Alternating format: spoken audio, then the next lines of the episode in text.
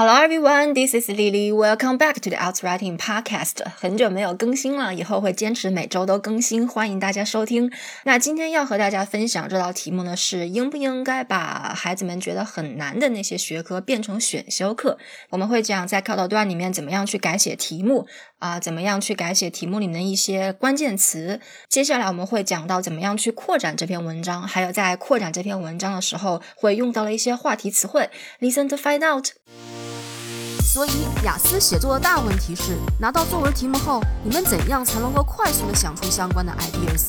怎样扩展你的 ideas？怎样才能写出考官想看到的词？平时应该怎样积累写作词汇？这些就是问题。这个播客会给你们答案。My name is Lily, and welcome to Else Writing Podcast.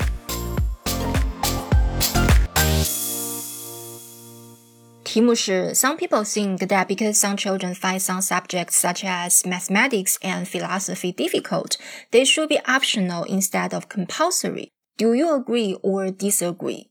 那我们先来讲一下怎么样去改写题目里面的关键词。这个题目里面有个很重要的意思，就是孩子们觉得很难学的学科。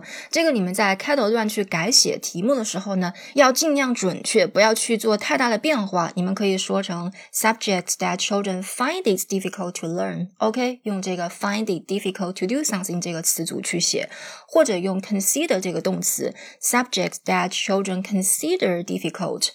或者把 subject 换成 disciplines，disciplines that children consider difficult。但是你们在写主体段落的时候可以灵活一些啊、呃，根据你们自己写的内容，比如说可能你可以去用 struggle 这个词，if students struggle in certain subjects。They will 巴拉巴拉巴拉，或者用 weaknesses and strengths 这两个名词，比如说你可以说 They shouldn't waste time on their weaknesses. They should focus on their strengths. 那题目里面还有一个意思就是必修课，必修课的必修，题目里面用的是 compulsory，你们可以把它换成 mandatory。那我是这样改写题目的：It is argued that disciplines that children find it difficult to learn should be made optional rather than mandatory。那我的观点是我同意，我觉得这些很难学的学科应该变成选修课。呃，第一个原因是因为如果让孩子们去学这些学科的话，他们会变得很不自信。这个自信，你们可以用形容词 self-assured 或者是 confident。比如说，你可以说 children will become less self-assured，或者是 become less confident if they have to learn subjects that they consider too difficult。或者用名词 self-confidence。Children may suffer from a lack of self-confidence if they have to learn subjects they consider too hard。 然后后面解释一下为什么会影响他们的自信，因为如果他们经常考试考不好，在课堂上也表现不好的话，他们就会觉得很羞愧，甚至觉得自己没有其他同学聪明。This is because when children consistently have difficulty performing well in certain subjects, both in class and on tests, they may feel ashamed and even think that they are less intelligent than their peers. 后面可以再写一下后果，就是这么不自信会有什么不好的后果？因为不写的话，字数可能会不够。那这种不自信呢，甚至会影响他们在他们擅长的学科上的表现。Such self-doubt may even affect their performance in subjects that they have a gift for. 那这就是整个的第一个原因。那第二个原因是，如果这些学科变成选修课的话，孩子们就可以把更多的时间和精力放在自己擅长的学科上面，这样将来就会有更大的成就，取得更大的成功。所以，成功是我的中心句。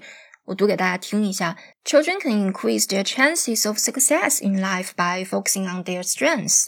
注意这个词组，increase their chances of success in life。那这里的成功我用的是名词 success，你们也可以用形容词 successful。比如说，你可以说，They are more likely to become successful individuals if they focus on their strengths。或者是用动词 succeed，They are more likely to succeed in the future if they focus on their strengths。 那后面解释原因的时候，先说如果孩子们去学自己觉得很难的学科的话，啊，为什么不会有很大的成就？因为，呃，他们觉得很难的话，就代表他们在这些学科上面并没有太大的天分，所以不管他们多么努力，都不会有太大的成就。The fact that some children are struggling in certain subjects means that they have no interest in and talent for these subjects. As a result, they are very unlikely to study them well, no matter how much effort they put in. 接着我们再去对比，为什么说这些很难的学科如果变成选修课的话，孩子们就更有可能取得成功？因为这样的话，他们就可以把自己的时间和精力花在自己擅长的学科上，right?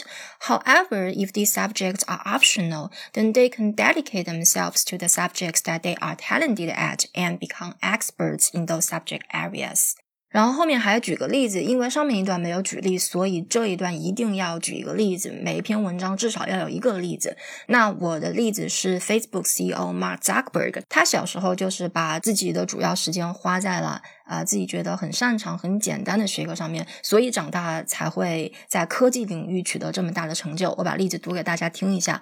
For instance, Facebook CEO Mark Zuckerberg was able to become such a huge success in the technology industry because when he was was a child, he devoted a large amount of time to computer science, which is a subject that he felt easy to learn and was so good at. Alright, that's all for today. If you like the show, if you find these ideas and phrases useful, please subscribe. Thank you guys for listening. I appreciate you all. I will talk to you soon. Bye bye, everybody.